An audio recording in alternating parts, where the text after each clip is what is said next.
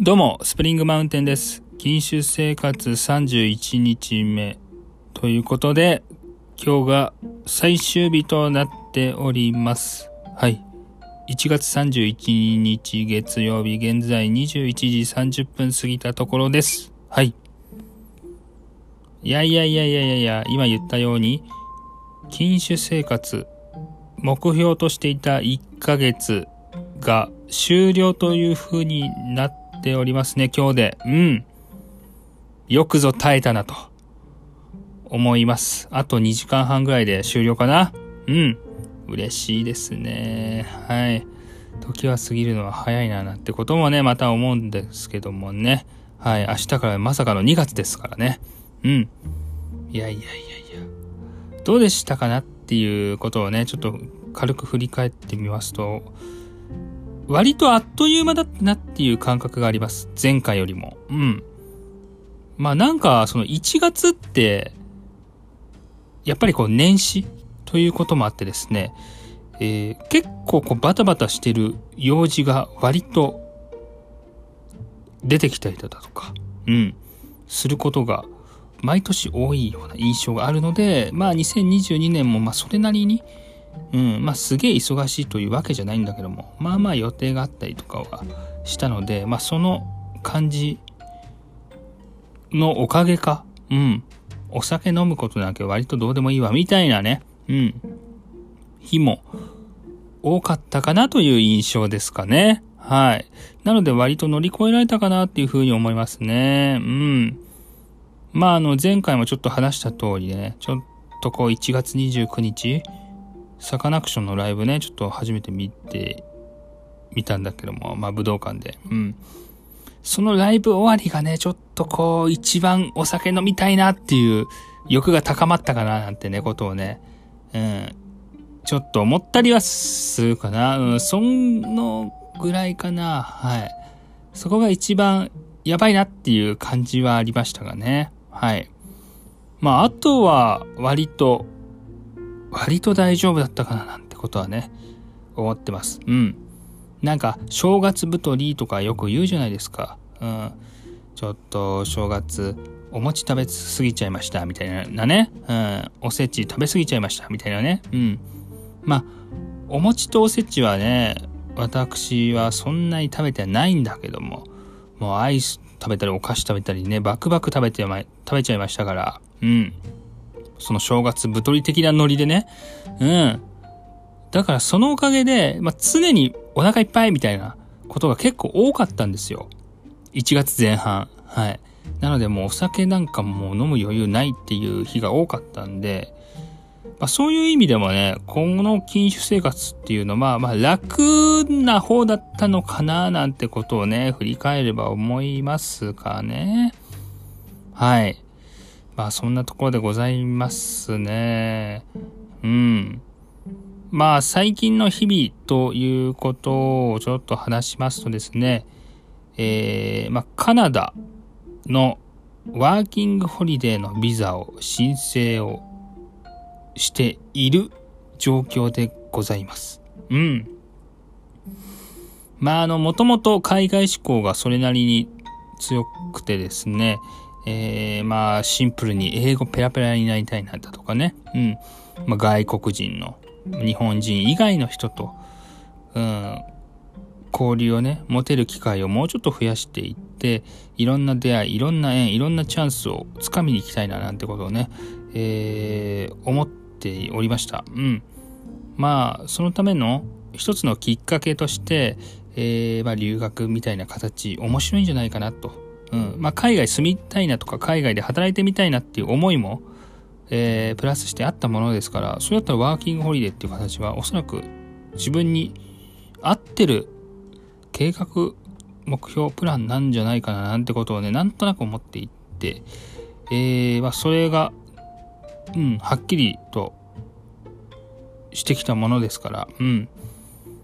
今年、まあ、コロナの状況とね、に、にらめっこしながら、ちょっと時期は見極めたいと思いながらも、うん。とりあえずは、ビザ申請をしました。してます。うん。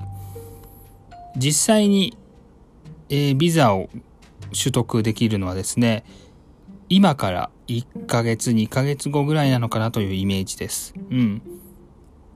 かなりね、手続き、段階があります。うん。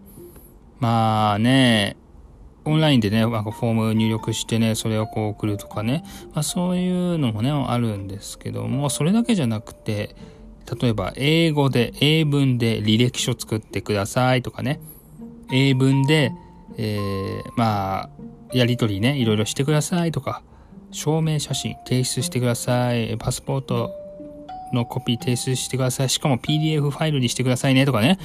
うん。結構いろいろあるなっていうね。複雑な手続きあるなっていうね。うん。まあそういう印象なんですけども、まあまあこれがビザ申請なんだろうなっていうね。えー、まあちょっとわけもわからないまま、なんとなくそれっぽい感じでね、申請をしている状態でございましてね。うん。で、なんかどうやら、どうやらだけども、うん。ほとんど、ほぼ最後ぐらいのステップに今たどり着いてる状況かなと思われます。うん。それがね、指紋認証。顔写真を撮りに行くっていうね。そのミッション。うん。それがあります。その段階に来てます。うん。えー、日付としては2日後 ?3 日後 ?3 日後ぐらいですかね。うん。に、えー、カナダの、えー、まあそういう施設、まあ大使館ではないというふうに記載してましたが、まあ、まあ大使館じゃない、まあ別の場所？うん。のなんかね、こう、施設があるんですかね。ちょっとよくわかりませんけども、全部英語だから、全部英語でこうやりとしてるんで、ちょっとね、まあはっきりとわからないんですけども、まあ僕はあの、ペラペラとかじゃないんでね、英語ペラペラじゃないんで、うん。なんとなく英語でね、うん。あ、多分、そう、なんかまあ、その指紋認証とか取る系の施設、その専門の施設みたいなね、え、とこに行くのかな？みたいなね、感じなんですけども、まあそこによ、そこを日程ちゃんと予約して、えー、行く段階になりました。はい。で、どうやらそれがうまくいけば、えー、1ヶ月、2ヶ月後ぐらいにビザが発給されるような見込みとなってきました。うん。スムーズにね、ビザが、の申請が降りると、本当嬉しいななんてことを思ってます。うん。えー、申請して発給されてからですね、期限が1年となっているそうです。うん。ということなので、例えば、今から2ヶ月後だと例えばしたら、ま、4月ぐらい、うん、4月ぐらいにビザが降りてね、自分の手元に届いたとしても、すぐに行かないといけないとか、そういうことじゃないんですよね。うん。その場合、4月に届いたら来年の3月とか4月ぐらいまでには入国してね、カナダにっていうね。うん、まあそういうことみたいですね。うん。入国すれば、えー、長期滞在。その後、まあ、1年ぐらいできますよっていうね。えー、まあそういうことみたいなので、うん。まあまあまあまあ、あの、ね、さっきも言ったように、まあコロナのこういうご時世とね、こう、ご時世をこう、ね、こう見極めながらこうね、こうう、ん、渡航の時期を今伺っている段階なので、うん、まあ1年間の猶予があるのであれば、うん、まあ、ゆ、まあ、本当にどうなるかちょっとマジで、まあ誰も読めない状況だと思うんですけども、あちょっとこう、今、飛んでもいいかなっていうね、入国してもいいかなっていうようなこう時期にね、えー、行けたらいいなって行くっていうね、こう判断がしやすくなりますので、うん。ビザが降りて1年間、1年以内にね、行くってなるとね、まあ、すぐ行けってわけじゃないから、うん。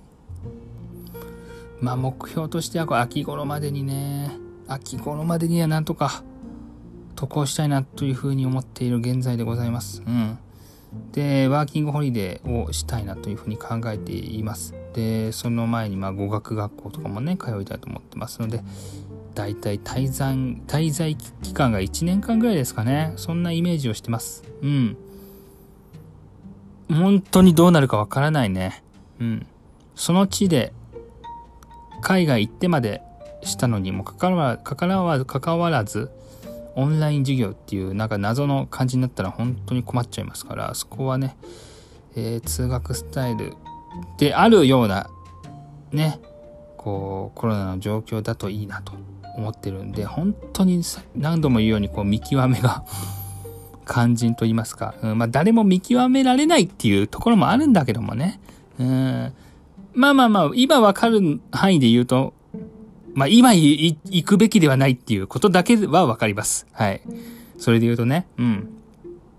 まあ、オミクロン株がどうのこうのっていうふうなことがあって、まあ、いろんなね、えー、まあ、セミナーっていうんですかね、まあ、ね、まあ、エージェントみたいなのもちょっと経由したりもしてますから、そういった、え、方々のお話、えー、カナダに現在いる、実際に滞在している人のお話、ちょっと聞く機会があるので、えー、聞いてみたところ、うん、やっぱりこう、語学学校は、オンライン授業の場合が多いよ、なんてね、えー、ことも実際に聞いてます。うん。で、まあ、そうじゃないところも一部あるらしいんですけども、やっぱりそういうところは、あんまりやっぱ信用できないんじゃねえかなっていう、あくまで個人の見解がありますよね。うん。そういったこうね、対、コロナの対策とかを取ってないのかな、ちゃんと、みたいな。うん、まあそのコロナとかじゃなくてなんかこういろんな部分においての配慮がちょっと足りない学校なのかなっていう印象を抱からざるを得ないから、うん。なのでまあまあまあまあまあまあまあまあ。なんかこう、ちゃんとね、しっかり対策をしてますって言われた方がね、えー、通う側としてはね、こう安心でき、できますからね、こちらとしては。うん、まあまあまあまあ。あの、対策、うん、オンライン授業なのかよと思いつつも、うん、まあまあ、オンライン授業をちゃんとしてるような学校なんだとも思えるというね。うん。まあ、それに反してね、やっぱそういうふうに素直に思えるっていうね。まあ、ここがやっぱちょっと難しいところなんだけども、まあ、とにもかくにも、うん。もう本当に、あの、収まって、なんか、収まるっていうか、なんつうのかな。うん。収ま、この言い方も難しいな、なんかね。うん。まあ、あんまりもう気にしないようなね、状況になって、うん。まあ、普通にこう、普通の日常っぽい、普通の日常は戻ることないけども、普通の日常っぽいようなね、えー、感じになった状況で渡航ができたら、幸いですっていうね 感じですかね。うん、表現としては、まあ、この、これが一番いい、しっくりくるのかな。うん、完全に100%今うまく言えた感じないけども、まあ、これが一番なんとなくしっくりくるニュアンスかな？うん。自分の話術のテクニックって言うとね。はい。まあそうですかね。まあ、はい。まあそんなところでございますか。うん。カナダはね、お酒は何が有名なんですかね。うん。ちょっといろいろ気になりますね。まあワインとかビールとかね、まあウイスキーとかね、まあそういうの飲むんですかね。はい、まあそういうのは割とたしなんでみたいというような気持ちありますけどもね、まあ、現地のお酒飲んでみるとかね、うん。まあ、それをきっかけとして現地の人と交流してみる。それも英語でっていうね、えー、そうなった場合に割とこう友人とか作りやすいのかななんていうことも想像できますから。うん。まあいろんな楽しみが増えますね。うん。まあ本当にまあいけるのかっていうようなね不安もあるし行ってお前ちゃんとできんのかっていうそういう不安もさらにあるしでも楽しみもあるし、うん。本当にどうなるかわからないような感じ。まあ、わからない。わからないんだけども、なんとなくだけども、ちょっとこう、ね、うん。ターニングポイント的な自分の中で、そんな感じの選択を今しようとしてるのかなというような段階でございます。うん。まあね、そうなった場合はもう、もうただ一つですね。はい。もう、どうにでも、どうにでもなれ、なんていうようなね、えー、感覚でワクワクしていこうかなというふうに思っている次第でございます。うん。楽しみ。ということで、すかね。うん。まあそんな感じでございます。明日からは2月。まさかの2月。うん。禁酒が明ける状況でございますが、まあ可能な限り禁酒生活続けていきたいというふうにも思っております。禁酒生活2022年第1弾ということで、1ヶ月の目標達成間近です。あと2時間半ぐらいです。どうもありがとうございました。